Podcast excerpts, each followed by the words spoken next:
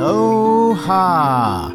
You are listening to Inside the Desert Oasis Room, episode number 221. This episode is sponsored by the Tiki Bar T shirt club, where their monthly t shirt designs pay tribute to a Polynesian bar or restaurant from days long past. Each design is available for a limited time and will never be produced again. For the collectors out there, be sure to check out their subscription program, where they offer a discounted 3, 6, or 12 month plan, or you can always buy shirts one at a time. For more information and to check out this month's shirt, visit tikibartshirtclub.com. This podcast is sponsored by Frogtown Brewery, an independent craft brewery and tap room located in Northeast Los Angeles. Stop in and enjoy one of their excellent beers from their ever changing, diverse menu. Tell them that Inside the Desert Oasis Room sent you and get your first pint on us. Limitations apply.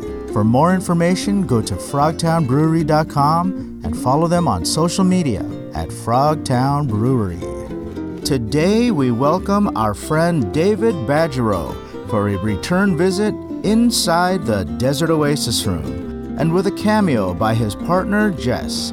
David is the host and producer of the fun and always entertaining Cocktail Fridays channel on YouTube. So, on this episode, we naturally chat about all things rum and cocktails.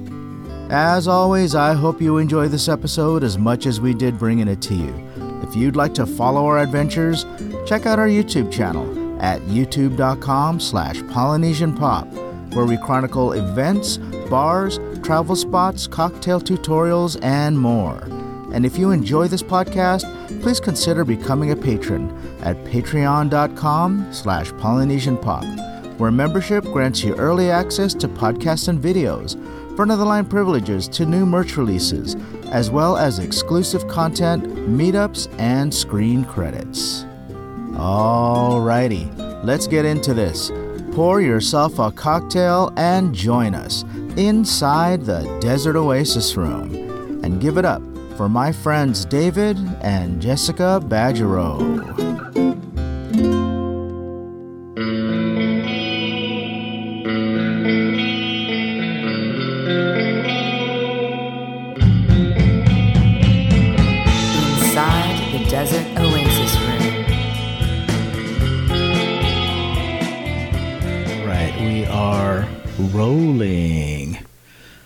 What's happening? Hello. Thanks for being back on the podcast. Thank you. I love it. So, for our listeners out there, our friend Dave Badgerow is back on the podcast with his lovely bride, Hello. the, the lovely Miss Jess. Thank you for joining us. Thank you for having us. The last time I had you on the podcast, Dave, was like two years ago. That's right. Yeah, isn't that crazy? Like how time flies. Time has flown quite a so lot. we must have recorded that during pandemic or It- something, right? It was. It was. It was. It was. Uh, we were still pretty early into the pandemic at that point. How do I not remember that particular detail? That's crazy. We don't remember much from 2020. right. Well, had you already started your cocktail Fridays by then? I think I was j- just a couple of episodes in at that point. Yeah. Was that a pandemic project?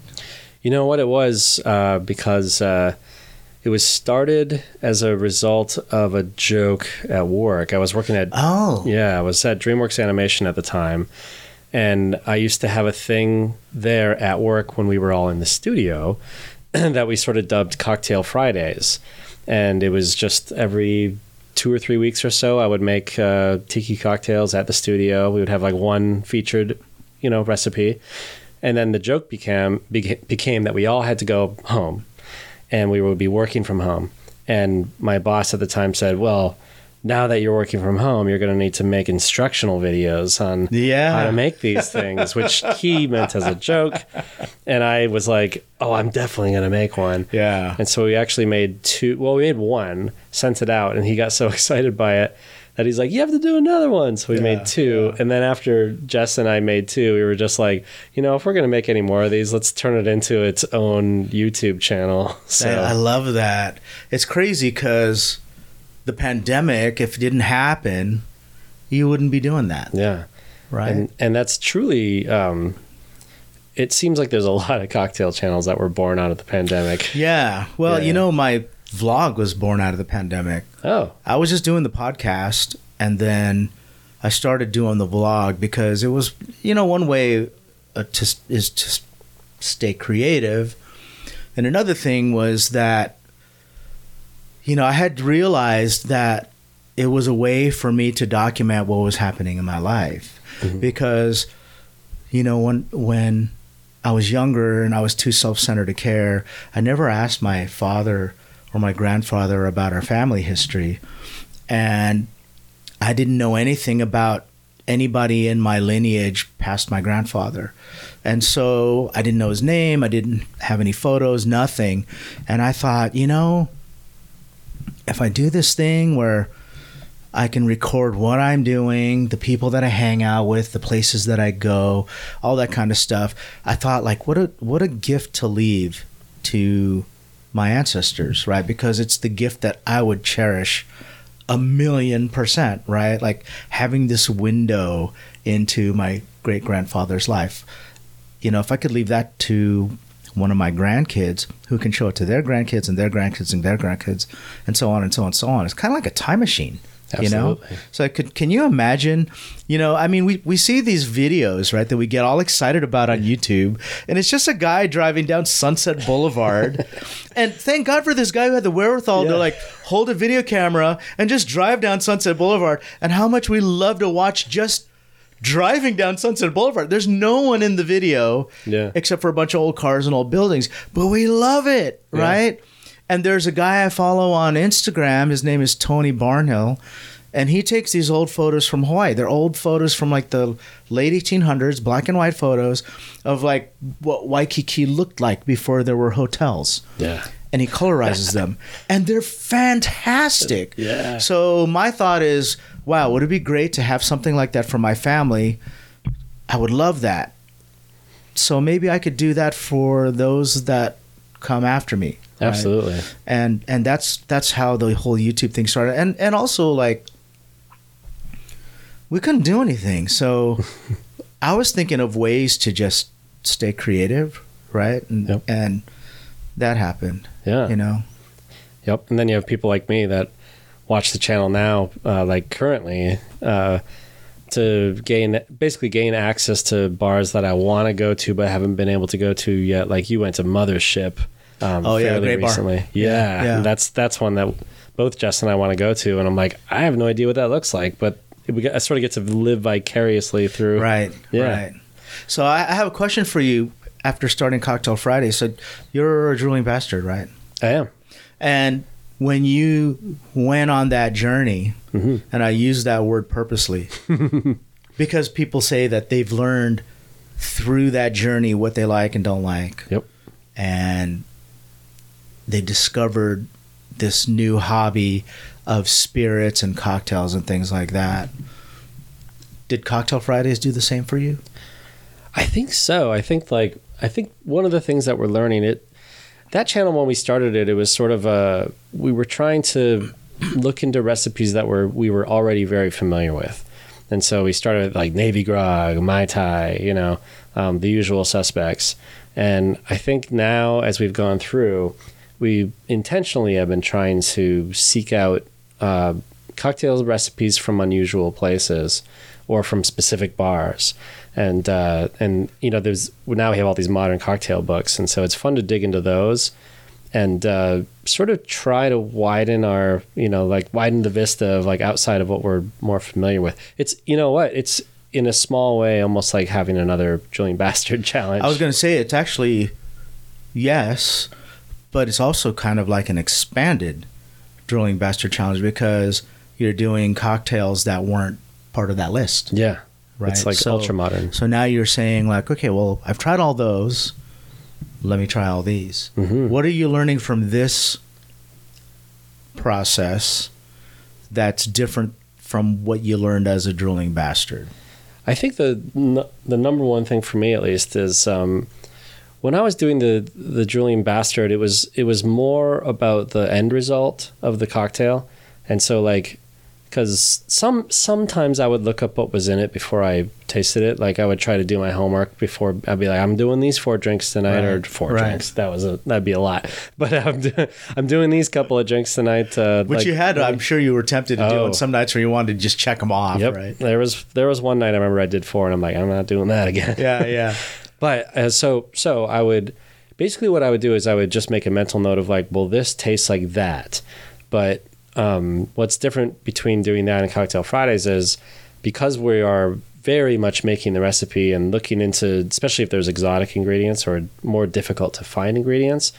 We get to learn a lot about how does every individual ingredient affect the creation, Oh, yeah. the, the taste of the cocktail. Yeah, Yeah. completely. Because we just saw an example of that with a cocktail that we sampled before we started this recording, mm-hmm. right? So before I go go any further, for our listeners that are not familiar with what the drooling bastard is and what we're talking about, I apologize.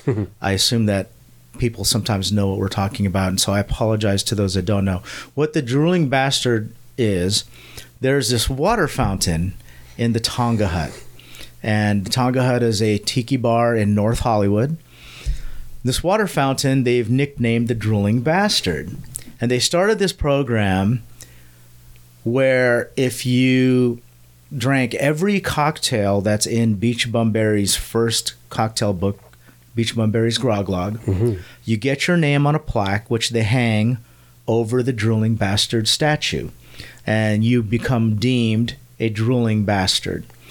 And bastards for short. People Yeah. people say, "Are you a bastard?" You a bastard? In the in the tiki and cocktail or tiki cocktail community, it's pretty much known what is meant by that. Like, have you completed the list? There are 78 drinks on this list, and not all of them are great, but they come from the old tiki bars. Yep. The tiki bars that existed in the 40s, 50s, and 60s. That mm, I don't think any of them really exist anymore, right? Yeah. Are there cocktails in there from bars that still exist? There is, yeah, but um, but I, it's safe to say the majority of those are now extinct. The bars, The bars are extinct. So, our friend David here is a drooling bastard. Are you a drooling bastard, Jess? I am not. So Jess is not a drooling. Are, do you do you plan to go down that? Potentially in the future, but n- not any, not in the near future. Okay, Yep. okay, It's a lot. it's a lot. So I'm not a drooling bastard. So Are you not? I'm not. I know people are surprised when I say that, but the reason being, there's a couple of reasons. Number one, uh, it's mainly because I'm a creature of habit. So I'm someone that, when I find something that I really like, I order it again and again and again. If I go to a restaurant I really like, I go to it again and again and again. If I go on vacation and I find an island that I really like, I go back multiple times. Um, and the drooling bastard thing is since you're checking off drinks from a list, I would feel compelled to never order the same thing again, which is kind of strange because really it's it's a way to learn about what you like and what you don't like. So if you find what you like, you want to order it again, right? But if you're trying to complete a list, you don't want to order it again. So it's kind of a conundrum for me. And then the other reason why I don't do it is um so how many 78 drinks Yeah. let's average like 12 bucks a drink you're, Yeah. you're looking at like a thousand dollars about for the thousands, cocktails yeah. and from what i understand like two-thirds of them aren't really that great hmm yeah, Yeah. so i just can't throw away like two-thirds of a thousand dollars you know so again I, I would just prefer to order what i like Sure. that's why i've never done it I think to your point in a little bit, the thing that appeals to me about the um, grog log is that you're drinking a drink um, that someone drank 50 years ago, or you know, right. they would come from these old tiki bars that don't exist and much like seeing the photographs of waikiki before it was developed i stood in this one place that nothing used to be here. Right. and i think that's very interesting but also to our channel's point i love being able to choose what i make instead of being told what yeah. i have to drink yeah, drink. Yeah. Yeah. but it is also a almost a form of nostalgia where I'm like, I am drinking a drink that was made in 1958 or 1965. right right Someone drank this. Right. So that actually raises a really good point. So I think about like the food that say my grandmother made, right? And when my grandmother passed, those dishes died with her because those recipes were never written down, right? And maybe even the recipes, if I followed it today, things would be different because the ingredients change, right? Mm-hmm. So, for example, these drinks, and that's a great example of drinking something in in history, right? This was a drink that someone drank in 1958 or whatever, right? But is it really the same drink today? Does it taste the same? Does it taste the same, right? Because today the limes are different. The the spirits are different. The syrups are different. Did you know that the banana, that today's banana that we eat at every grocery store, did you know that it's a clone? You did. So Jess is nod, nodding her head. I'm a weird foodie. Okay, so you know that. So you know that the the original banana that went to the consumer is not the banana that we consume today. Mm-hmm. So if you had a cocktail made with those bananas, it wouldn't taste the same as the cocktails we have today, mm-hmm. right? And you think about the spirits, Yeah. right? So we kind of touched on this before we were recording mm-hmm. that the spirits today are so different, Yeah, right? absolutely. Think about the rums, right? The Like, rums, especially. Yeah. There's no way we could duplicate Trader Vic's original Mai Tai. No. because as we said the the fruits are different Yep. today the spirits or i'm sorry the syrups are different today Yeah. and you can no longer get the rum that that was made with so we can try to make an educated guess but if you put them side by side i bet they'd taste very different from each other Absolutely, yeah. And it's funny because we have um, this is sort of a a small derivation here, but like when it comes to the mai tai, especially, like people are so kind of micro obsessed with trying to duplicate what Right. a Devix mai tai tastes like, and now you've got companies like Denizen that have like Denizen's uh, merchant, what is it, Merchant Eight Reserve, Eight Year Reserve. Right. That's the whole point of that. It was like sort of co-developed with um, Martin Cate okay uh, Martin, Cate, and Denizen worked together using the old uh, Dagger rum, the Wray and nephew, like fifteen year old or Right, something. They tried to duplicate it, and uh, and the the closest, and he, oh yeah, and Martin Cate actually owns an old, old, old bottle that he got at an auction. well he owns he owns the Wray and, and nephew 17 right that the yeah, Mai that's Tai it. was That's derived it. of Yeah, sorry. Yeah, Yeah, that's, yeah. that's the one. Yeah, and so like they used that as a as basically a tester, and then they he developed it with merchant with Denizen, and they made that new ancient that try to Merchant duplicate the eight-year. flavor. Yeah, to and so as close as they can. yeah, as close as they possibly could. So so now, so you know, in theory, when you when you try Denizen Eight yeah in a mai tai, it's supposed to taste like it's that supposed original. to so wow But that's just one tiny So- example, right? here's the thing about here's the thing about all that old rum, right? So we get these really great rums, they get gifted to us, and then they stop being produced. We have the the yellow label Lemon Hart. Mm-hmm. Yeah. We were talking earlier about the lost spirits stuff. Yep. And other other spirits, right? It's not just rum, it's also whiskeys. And really this this stuff is meant to be enjoyed, right? We're supposed to consume it. Like if it's sitting in a bottle on the shelf, it doesn't do any good. Like it's you know, it's not like you have a classic car where you can pull it out of the garage, enjoy it, bring it back in, and then use it again whenever you want. Once you consume it, it's gone. Yeah. But what good is it sitting on your shelf in a bottle, Yeah. right? So i it's just kind of this weird thing that how do we enjoy it, you know, but still have it, Yeah. right? It's like drinking dinosaur blood. You know, it's like once it's gone, it's gone, right? So then you have Martin breaking open his bottle Yeah. specifically so they can duplicate that flavor, but he has to consume it. He has to open the bottle Yeah. and they have to Yep. they actually have to consume whatever they have to consume to duplicate it. How many tastes did they go through? How many iterations did they go through that and they always have to go back to that bottle and taste it again, right? Yeah. That's a, that's a sacrifice to the rum gods. Is what that is. What if the first version just sucked? And, The first- and yeah. the first like version of him trying to recreate it, and Yeah. him just thinking, We're never "Uh, gonna. "What get am I doing? I'm drinking this. Why did I crack What this an open for this? Yeah. Well, he's really taken one for the team by doing that. Ooh. Yeah, seriously. But you know, just the thought of that that rum coming back.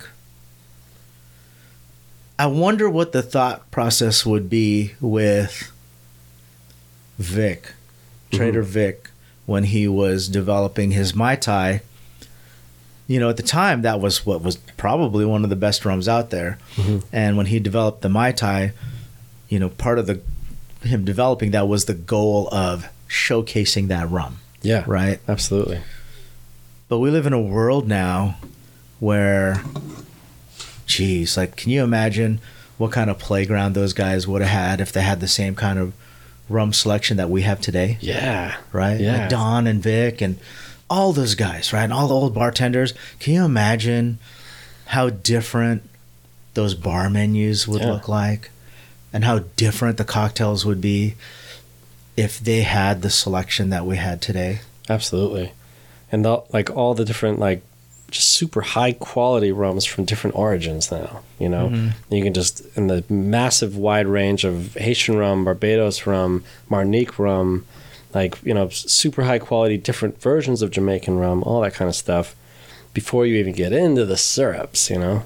So, Yeah, and maybe maybe like the, the their passions would be different, right? The the passion of the bar person back then would be much different knowing that they have better things to work with.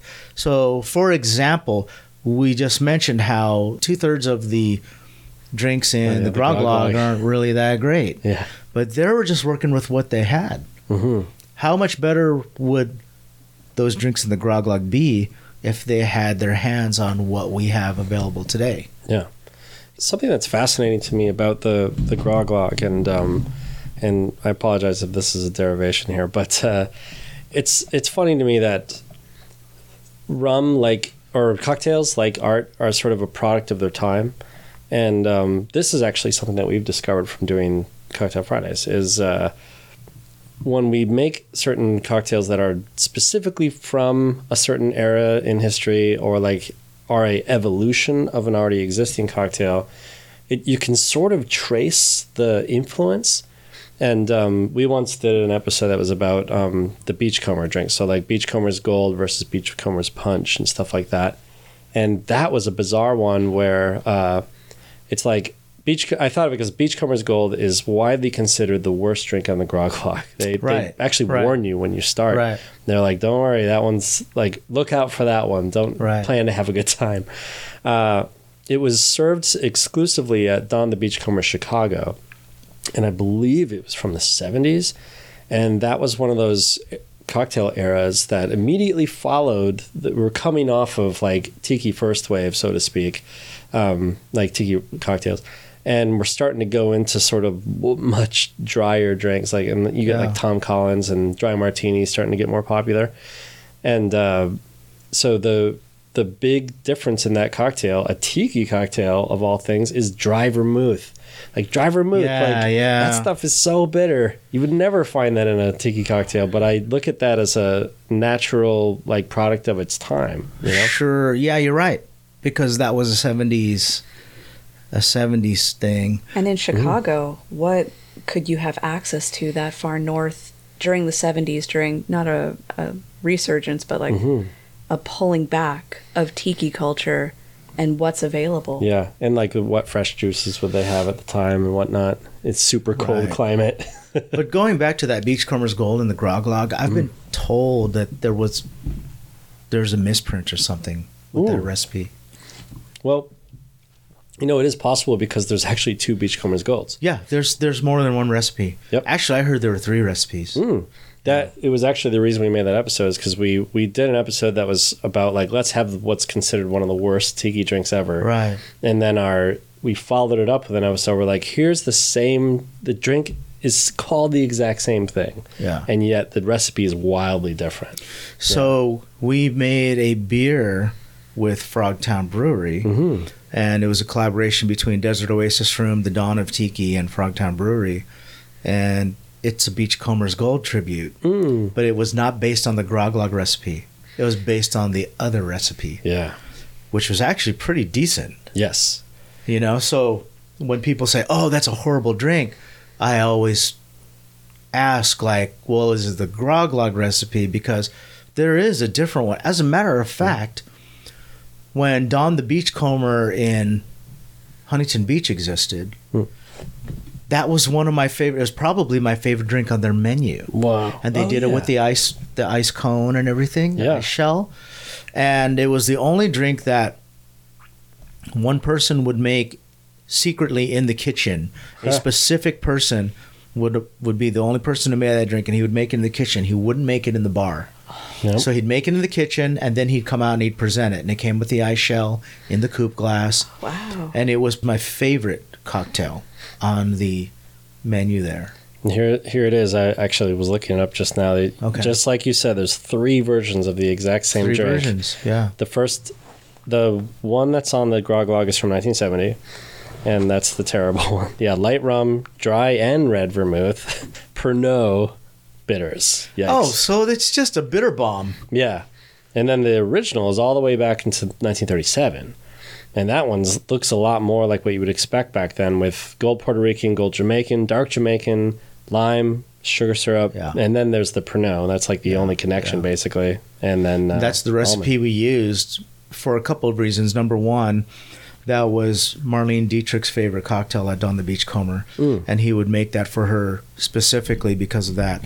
And she was a regular at Don the Beachcomber, and we were doing this collab not just with Frogtown but with the Dawn of Tiki, who's doing the the documentary on Don the Beachcomber, and we wanted to do something interesting to where uh, we we used anise instead of Pernod. Mhm. We used anise in in the beer, and we just wanted to be different and hopefully be the first beer that had a star anise in it. You Mhm. know, so but that's that was the recipe that we used was the thirty seven recipe. Awesome. Yeah, Yeah. because that vermouth Pernod bitter bomb like that just doesn't work. you Yeah. know?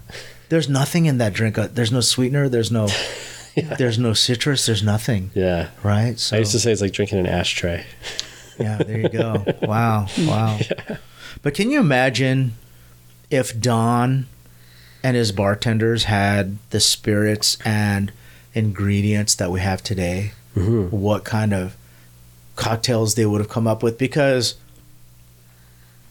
a lot of his drinks are great, and knowing what they had to work with, it's nothing short of like you know a creative miracle, right? Yeah. Because I mean, there wasn't much to work with back then. Now we've got high-end spirits manufacturers, high-end syrups manufacturers.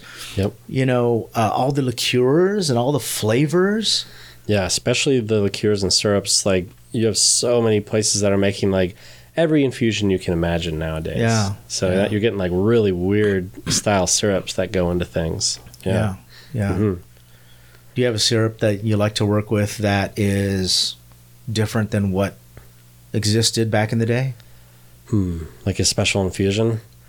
Uh, I mean, the funny thing is, ginger syrup actually is is one that we really do love. You know, ginger syrup is something that I've learned to like really, uh, in the past maybe year or two, I've really learned to appreciate it. Mm. Yeah, Hibiscus syrup is really cool. Yeah, you get like a good, too. like a good one, you know, or you just make your own, Yeah. basically. So Um, another one that I've actually learned to really appreciate. There's a few. One of them is prickly pear yeah, uh, because that's really interesting. I really love fassionola. mm. yeah, And the fassionola I'm using today, though, how different is that from the fassionola that's in all the old books? yeah. You know? What does it taste like? What does it resemble? so it's really kind of a mystery. I believe that it's it's really kind of a combination of like raspberry and pineapple and orange and you know it's a very rich tropical flavor. I have some here if you'd like to sample some. Mm. and back in the day bef- before like this whole cocktail renaissance people were making it from scratch as best as they could. So i was making it using 50% hawaiian punch concentrate. Back when you could buy hawaiian punch concentrate you just add water to it Mhm. uh, 50% of that and 50% of Smucker's red. Uh, it's called Smucker's Ruby Red. Oh, and yeah. it's a it's a raspberry syrup. so a 50-50 of those, and um, it actually comes close to the Jonathan English flavor of Fassionola. Oh. But we have people making it now, Mhm. and their versions are a little bit different. But Right. in their defense, you know, none of us were around in the 50s. We don't know what it tasted like. Right. So um, I think we're all just kind of guessing, just like the original Mai Tai and, and the original, all the original cocktails, right? Yep. We're, all- we're just kind of guessing because we didn't sit at the bar and drink those with the way they were supposed to be made. Yeah, absolutely. Yeah, it's super interesting to me. Like I, I sometimes sort of ponder about the idea of, you know, I'm I'm certain that the cocktails that were being made in the 1560s have to be different from the way they were today. But I also sometimes wonder about, you know, there's that there's the dead zone, the dark ages, so to speak, Yeah. of complex cocktails. 70s, 80s, and yeah, 90s. started at the beginning of the 70s and all the way until the mid 90s, so Yeah. to speak. And um, sort of like the reason why Beach Bum Berry went out and tried to resurrect Mm-hmm. all these lost recipes.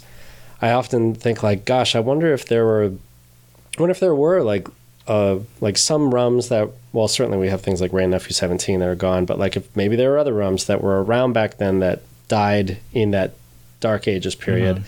and were these were these bartenders making their own syrups at the time, like to try, like the you know was Falernum being made like all Yeah. in house and stuff like that. I have some really great stories about some of that stuff too. So, like n- number one, when Tony Ramos was still trying to make drinks, and Tony Ramos was one of the Don the Beachcomber bartenders. You know, he had this the secret recipe, uh, the secret syrup recipes memorized, Mm. and you know, in the '90s, I remember sitting at the bar with Jeff Berry, Mm. and Jeff saying, "You know, Tony Ramos is working at a Mexican restaurant downtown. What? We could go down there and, and order these old Don the Beachcomber cocktails, and he'll make them for us." Oh my god! And I was like, "Are you serious?" And he's like, "He's like, yeah." He's like, "We can just go." I'm like, "Well, do you want to go now?" yes. And so, yeah, you go down there, right, and you order some of these these uh, old Don the Beachcomber cocktails, and Tony was Tony Ramos was making the syrups. He was mixing them out of the trunk of his car, and then he was bringing them into the bar. And you know, this bar, it, the name of the bar was bar slash restaurant was Ciudad. They sold like 200 margaritas a day, and they just had him making these cheap margaritas. They had no idea that they had this Don the Beachcomber mixologist behind the bar that could that could really make them some money and Yeah. make these great tropicals, right? oh my gosh! Um, so there was there was that kind of stuff, right? Where like tho- those that lost art was dying, right? Mm. But then there's this other thing too that I think about that. So Jeff had these recipes in the grog log, right? And kudos to him for going through all the trouble and interviewing family members of bartenders that have passed, going through their drawers and all that kind of stuff. And these family members were pulling out like old black books or you know notes or things from these old bartenders and and and Jeff was able to compile a lot of these things and also use educated guesses and you know do his own research and think like okay let me fill in the gaps for this it was probably this based on this this and this right so kudos to him for all that but I also have like Greg Mansuelo from the Tiki-Ti yeah. his uncle owned the Outrigger Oh my god. Pasadena Oh my and. Greg has his Oh, uncle's black book. And so we looked at some of those recipes. We took some of those recipes and we opened up the grog log. And some of the recipes don't match. So we wonder now um, which is the right recipe. yeah. I'm not saying that Jeff's recipe is wrong, but what if the recipe that he got from that bartender, maybe that bartender, like maybe the bartender made made it his own way, and so he adjusted the recipe, or maybe the that bartender like shortened certain things to make make it faster for him to make the drink, Right. Yeah. you know, or maybe it was Greg's uncle. Mhm. Like we don't know, right? Because neither of us were there, right? Yeah. So there's that kind of interesting thing happening too, Oh my gosh, right? yeah. And that's just those two bartenders. What if we found another black book and then we compared those recipes? How similar or dissimilar would those be? Yep. Right? Yeah, I some. I mean, I sometimes think about like how and to go just to go back to the mai tai and how uh, the mai tai originally was made with a single rum, you know, the the 17 and then eventually the 15. Yeah. And then Vic had to think on his feet when it was like, well, it's all out. And then he's like, well, whatever. I'll I'll use th- this amount of dark Jamaican against this much of aged Martinique Right. to replicate that. But what if you found an old recipe book that just said this much of dark Jamaican, Right. and then how would that, you know, like the the Martinique aspect would get completely dropped out of that Right. had that happened. So you get these weird sort of shorthand things that are written down that result in these Yeah. derivations, Yeah. accidental derivations. Yeah, yeah. It's it's some food for thought. You Mhm. know, it's it's really interesting. It's one of those like same world, different dimension, right? Yeah. Like if that that's like another branch, right? Yep. So I don't know. It's I find it rather fascinating. Um, Back- so we're at there. We're at 33 minutes right now. We're gonna take a short break, and we're gonna come back after a couple of words from our sponsors.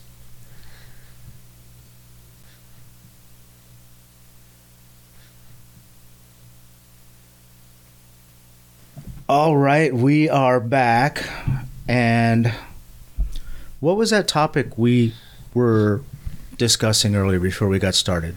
Yeah, we were talking a little bit about just the how there was, you know, there's an interesting set of rums back in the mid-century that then sort of evaporated Yeah. in the dark ages, and then um, thanks to a couple of distributors in, or a couple of distillers in particular, especially in the 2000s and up, now we have access to just like a whole new range, and um, it's cool. Like I, I noticed that in recent times, you've actually had some of these people on your on your Yeah, show. yeah. I my honestly my mind was blown when you had Ed Hamilton on the show, and I So was was like, mine. I was like, Ed, I'm like the Ed Hamilton, really? I've, I swear I've actually listened to that episode multiple times because oh, interesting. there's so much info in there.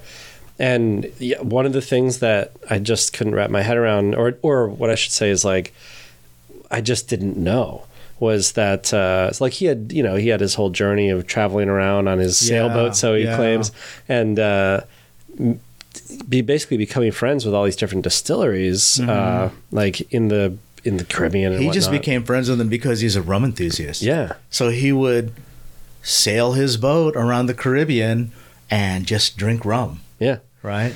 And then eventually, right, the, he started importing them in through Florida. Is that correct?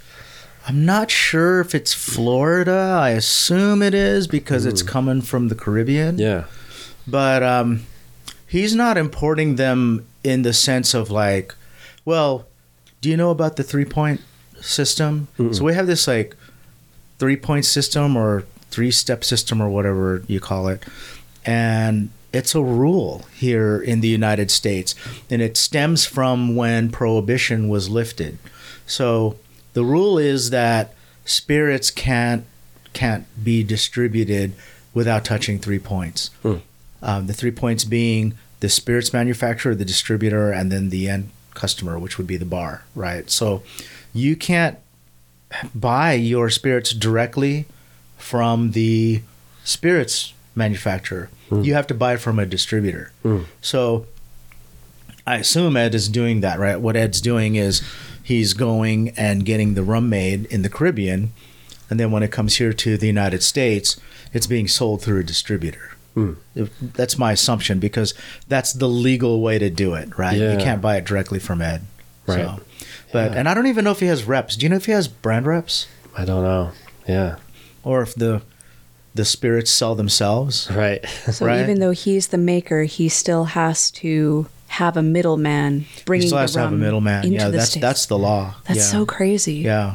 So, as a matter of fact, some of the bars that we frequent here, one of the owners told me, you know, I could buy a lot of the stuff that we use in our cocktails for less at Costco, but if I did that, I'd be breaking the law. I have to uh-huh. buy it from a distributor. And so they don't. Yeah. They don't. They don't. Uh, you know, it's. I'm not saying that that doesn't happen, right? Because there stuff happens under the table all the time, but uh, that's just how you're supposed yeah. to do it Legally, you're supposed to go. through legally the- you're supposed to go points. through through a distributor so you have southern which is one of them Hmm. young's was bought out by r&dc which is Republic National Distributing, Mm. and um, it's it's interesting because I've been to the RNDC warehouse before, hmm. and that's where bars go. I, I'll see bars show up there, like their bar managers will show up with a cart, and they'll be filling it up with everything that they need, and that that's how they're stocking their bars. Or you can Okay. you can order it through either them or through Southern and just have it delivered. But you'll see these trucks driving around. They'll park at a bar and they'll they'll unload a bunch of of, of bottles Yeah. because they're just having it delivered. you know? Yeah. So Dang. yeah. But then, yeah, so um, so because of someone like uh, like Ed Hamilton, now we have all these unique rums that uh, it's it's like in the night. If you go back to the '90s, like in your memory, and think of going to tiki bars, so to speak, Yeah. it's a lot of Bacardi, and A you're lot of Bacardi. yeah, Like, Yeah. what would you see behind the bar then compared to now? It's crazy because, and I'm guilty of this too. In the hmm. '90s, when I would go to the bars, this is before I knew anything about crafted cocktails. But in hmm. my defense, there was no subculture for crafted Yeah, cocktails. absolutely. So when I was in my 20s and I was going out and getting drunk, I didn't care what I was drinking. You know, Yeah. like it was just really the the the price point, which I I think like that's why things were devolved because bars were just trying to make as much money as they could so they were using cheaper ingredients and then they all competed with each other. So then they'd all like use cheaper cheaper cheaper cheaper cheaper until Yeah. like you know that's where, where we were. Yeah, but it it really was the dark ages. Absolutely. I feel like last time I was here, we chatted a bit about how yeah, it was like a it was almost like a counterculture thing where like once the 70s hit, it's like all these kids that were now becoming of drinking age in the 70s were sort of like counterculture to their parents who were Yeah. drinking these Yeah. like you know frankly comparatively complex cocktails Yeah. born out of the living room cocktail lounge culture that was in the mid-century I, th- I think there was a lot of that happening. I think it wasn't just that. I think there was there was the counterculture thing happening, but I think that there was also profit margins getting squeezed, Mhm. right? So we went through this period of and I remember as a kid hearing the word inflation a lot Mm. in the 70s. And so maybe these bars were just doing what they needed to do to keep their doors open, right? That's true, so yeah. all those elaborate ingredients and that elaborate procedure to make that drink went out the window because it was just too costly. Yep. So uh, again, this is just a theory. You Mhm. know, I have all these weird theories about that time because this fassionola, Mhm. which we talked about earlier, it disappeared around that time, around the 70s, 70s, 80s, and 90s. But then we started seeing grenadine, right? yeah And I don't think grenadine was really part of the early cocktails. I could be wrong about that. I'm not a cocktail historian. But it- based on the timing, it makes me wonder, and this is one of my theories, if grenadine found its prolificness in the 70s because fassionola kind of disappeared. And so grenadine being the same color and it's a syrup, I'll just use grenadine instead. yeah And then you start seeing grenadine in cocktails, right? Yep. Because fassionola was no longer around. Again, it's a theory. Yeah. So And it's that's to go back to what we talked about uh, in the first half. That's entirely possible. That um, like I know that there's a version of the zombie that was around back then that used grenadine in it, Hmm. but I think that maybe it was really fassionola, and then it got replaced, so to speak, with grenadine in the recipe that was written down. Where it was like, oh yeah, you toss a little bit of this stuff in there, and maybe you know Right. fassionola sort of evaporated off the original. Well, and even back then, right? So you have people that aren't really versed in the craft cocktail thing. It's really just a, a, a bar patron that if the drink looks right, if it's if you're ordering a purple rain or you're ordering a blue Hawaiian, it's got to be blue or it's got to be purple, mm-hmm. right? If you order a drink that normally had red fassionola in it and it's no longer red, they're going to say like, "Hey, this drink isn't even red," you know? Right. but grenadine's red, so you can kind of fake it, right? Yeah. Grenadine's red, it's sweet. Yep. You can kind of fake it, you know. Yeah. I mean, Most people aren't going to send it back. Yeah, You know? Yeah. even a few years ago, I would think grenadine and maraschino cherry syrup Yeah. were roughly the Same. same thing because sometimes mm-hmm. one would get made cheaper. Maraschino is not the same as like the maraschino flavor that you would get in a Luxardo or something. But I would be like, oh, it's the same. It must be. It's the name is the same. The color's the same. They're probably the Close same enough. syrup. Yeah, Yeah. they'll probably taste the same. Yeah, yeah. Nope. Oh, the average person's not gonna know. Mm-hmm. Yeah. You know. So, and if their goal is like me, just trying to get a little buzz, you know, just trying to let loose a little bit, you know, it'll still do the job, right? Absolutely. so you were in the. I think that you had brought up at one point in the in that three points distribution, how like because of that, weren't, weren't like small like it makes it harder for smaller uh, distilleries, right? In order to uh, Well, to make money. I would think so because you have a distributor that wants to make as much money as they can. Mhm. So if you're a small guy that's only producing, and uh, we're just gonna we're just gonna use these numbers for examples.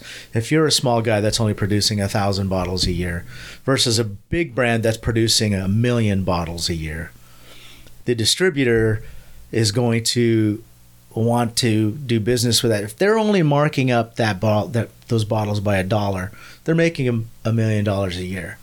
They have to market your bo- mark up your bottle, what, ten times, a thousand times, or whatever it is, Mhm. right, to make the same kind of money. They'd have to mark it up a thousand times Yeah. right to Yeah. make the same kind of money Yeah. so a lot of these distributors you know that they they don't care if you need distributorship and you're a small brand a lot of them are like yeah you're too small you know like that's why a lot of these small guys don't have distributors you know and they're they're trying to figure out okay how do we get our product out there they're having trouble getting distributorship Yeah. and i know that some brands their workaround is they just create their own distribution company Mm. right Uh, yeah. just like the car manufacturers. Yeah. Right. Getting around certain laws, right? Like Toyota, for example, they're only allowed to sell a certain number of units in the United States because there's a, a there's some kind of like law. I don't know if you what you call it. It's like an import limit law. It's an import limit, right? Mhm. So that they can only they, they can't sell more than X amount of units, so it doesn't affect the the United States um, market for GM. yeah. Mm. So they might say, and I don't know what the number is. They might say you're only allowed to sell a million cars per year, you know, as Toyota. So then Toyota starts a new brand, Lexus, Yeah. and Nissan started Infiniti, Yeah. and Honda started Acura. They all did that so that they could sell more cars Yeah. right? So it's a way to work Yeah, so they double effectively, they double how much they could sell, It's like and they're within the law because they're doing those as different brands. It's a completely different brand. Yeah. That's weird. Hey, that's Yeah. crazy.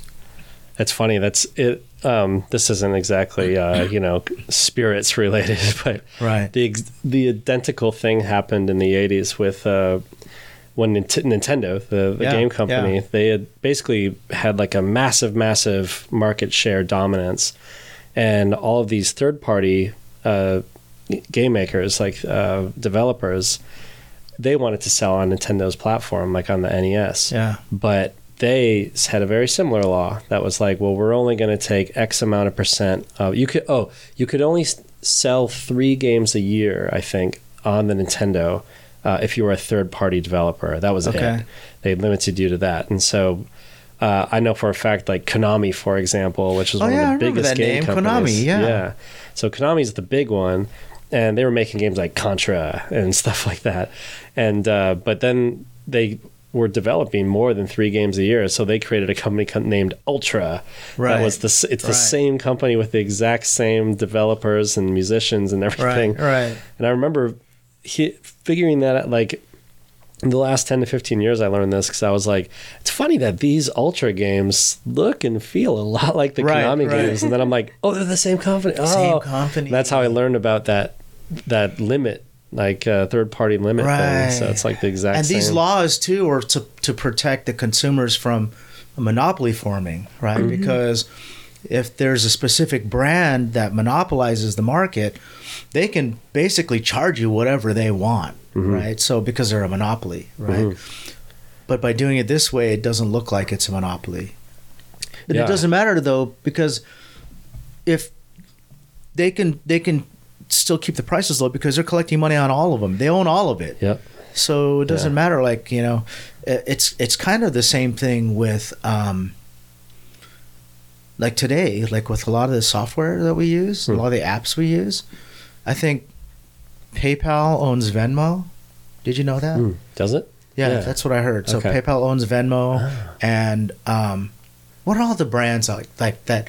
They're all part of the same company, right? Mm. Like Facebook, Owns quite a Instagram, few, Oh, yeah, that's um, all. WhatsApp. Instagram. They're all the same company. Yeah. This large umbrella company. Yeah, they all got purchased. right? Yeah. But if they consolidated them all, then it kind of forms a monopoly, doesn't Yeah, it? it does. So, Mm-hmm. but by Yeah. keeping them separate, they can they can still own everything and not break that law, right? Yeah. It's it's it's creative, right? it's crazy, but it's there's creative ways that people get around it. yeah. You Yeah. know, Dangerously close to an antitrust. dangerously, yeah, yeah. yeah. you know, we go back and forth. We'll see this stuff happen, and then laws will come out, and then, you know, people will find a creative way around it, right? Mhm. And, you know, this is kind of a bad example. It's, it's not like there are laws or anything, but, you know, we used to all have cable TV. Mhm. hmm You pay one price, and you get 300 some odd channels. And then people started breaking those up and saying like, oh, I don't want to pay that, you know, and I'm just going to pay 20 bucks for Netflix and I'm just going to get Netflix. Yeah. And then you get you, you get Netflix, you get Hulu, you get Disney Plus, you get Paramount, you get you know, you start adding all these, right? Yeah. And then you and then now you're paying like all these different services. It's almost starting to be like, well, what can I just pay one price and get all the channels? you know, which is where we started, right? We paid one price and we got like 300 something channels.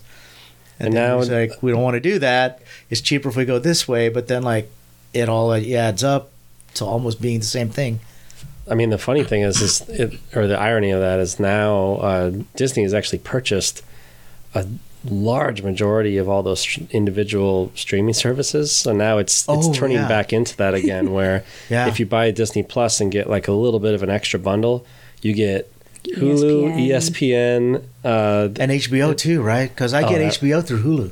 Oh, really? what? Yeah, oh, weird. Whoa. yeah, it's bundled. Crazy. Huh? Crazy. Yeah, It's interesting. There must be some like overlap in some of these. Maybe through Yeah. I th- providers as well. Yeah. I thought you were going to tell me um, that Disney purchased all these different intellectual properties Mm. because they own Star Wars and, Oh yeah. and Marvel and Yeah. right. Those were all separate too, Yep. right? So now when you go to the box office and you spend twenty bucks on a movie, it all goes to Disney. It doesn't matter. Yeah. So like, is there a monopoly happening? Almost. Right? Disney's on the verge of potential Yeah, antitrust. yeah. So Yeah. I don't know. Same story, just throughout. Same just story. yeah. so- different categories. It's just like the that's phone just- that's- companies. and that's the, world 90s. we live in now. Yeah, the phone companies. It was it was just like before. There was a right? massive antitrust problem in the mid '90s with uh, AT and T bought everything up, Yeah. and like Sprint and all that stuff, and yeah. like Cingular and all that started Cingular, consolidate. yeah. The government actually that was antitrust. They had to step in and break those ones up. Yeah, so yeah. that was crazy. Yeah.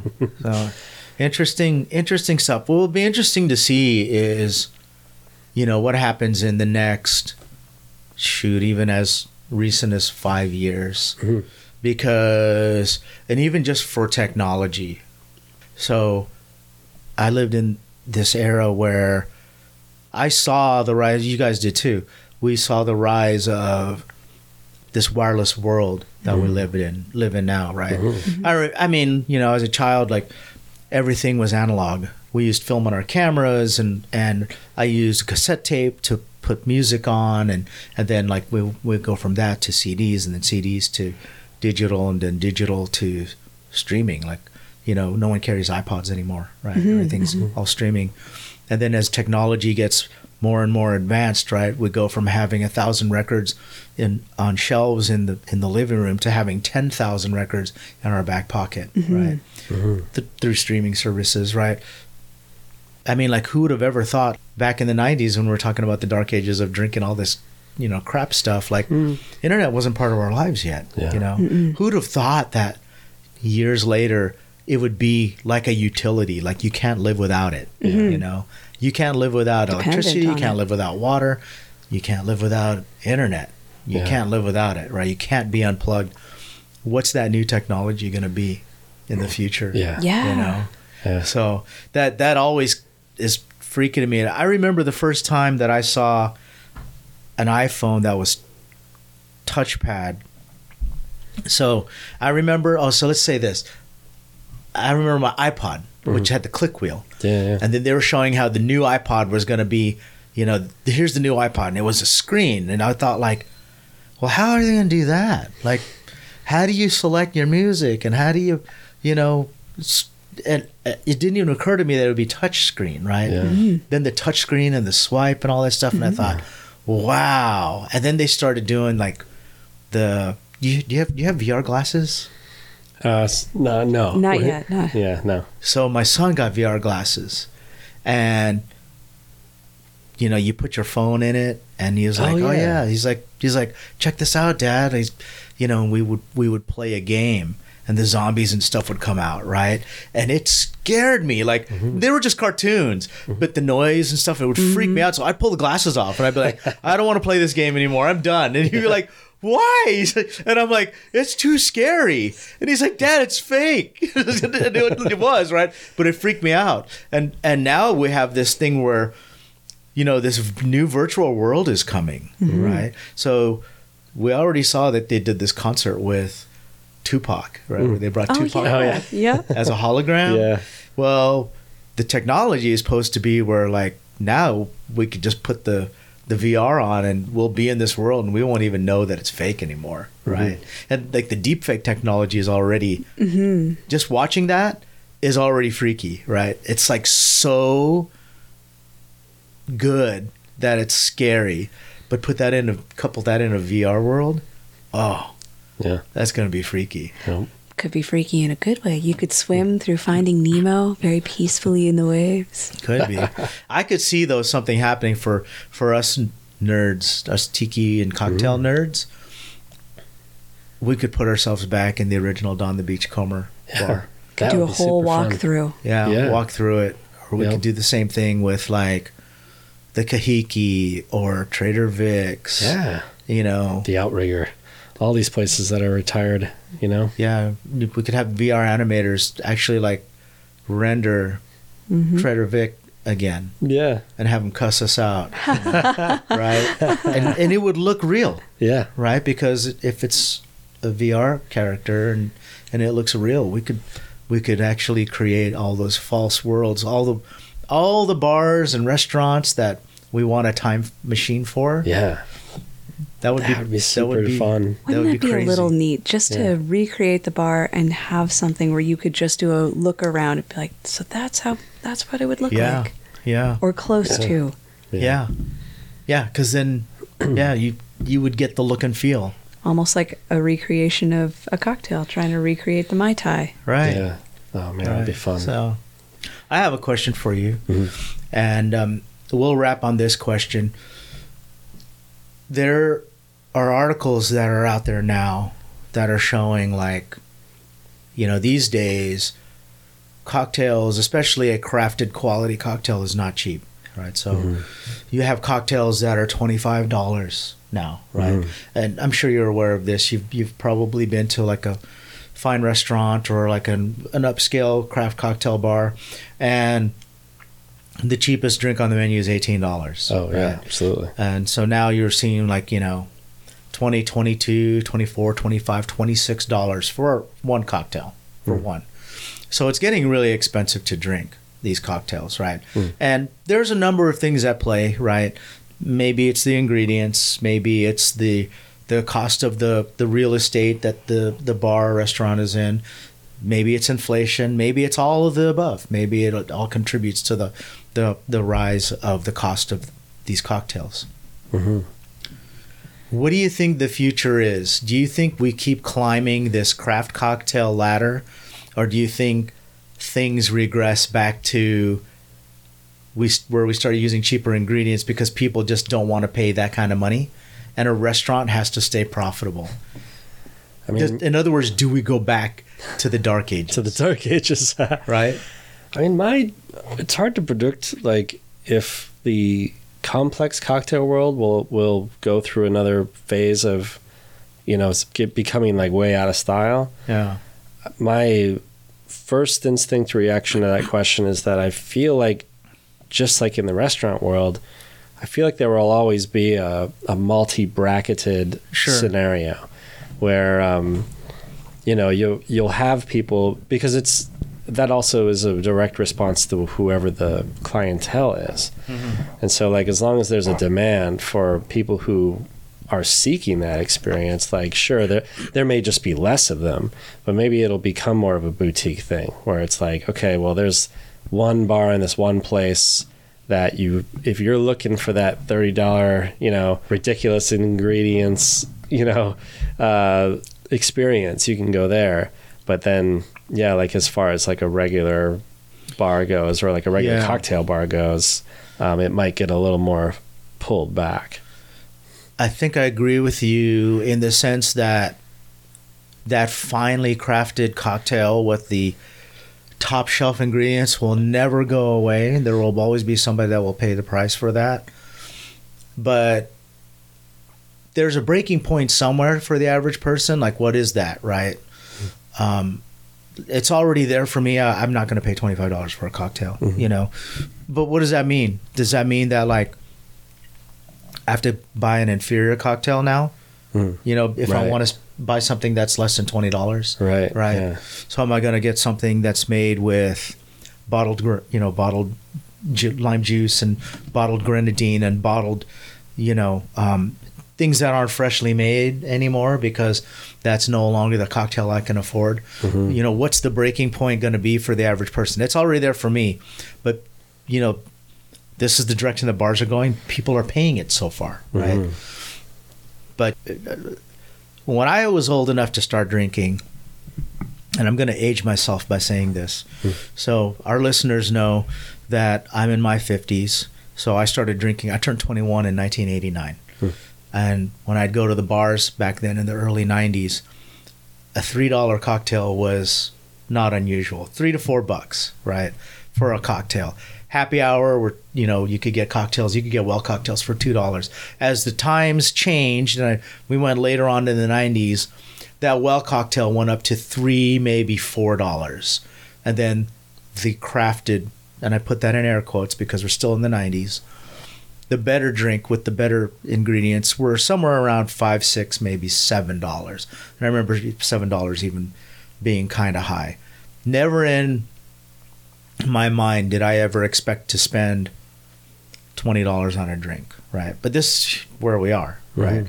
And the people that are out there today, if this is the norm for them, you know, what's the the tipping point or the breaking point, right? Is it thirty dollars a drink, forty dollars a drink, right? Your eyes got Yeah. really wide, yeah. forty dollars drink.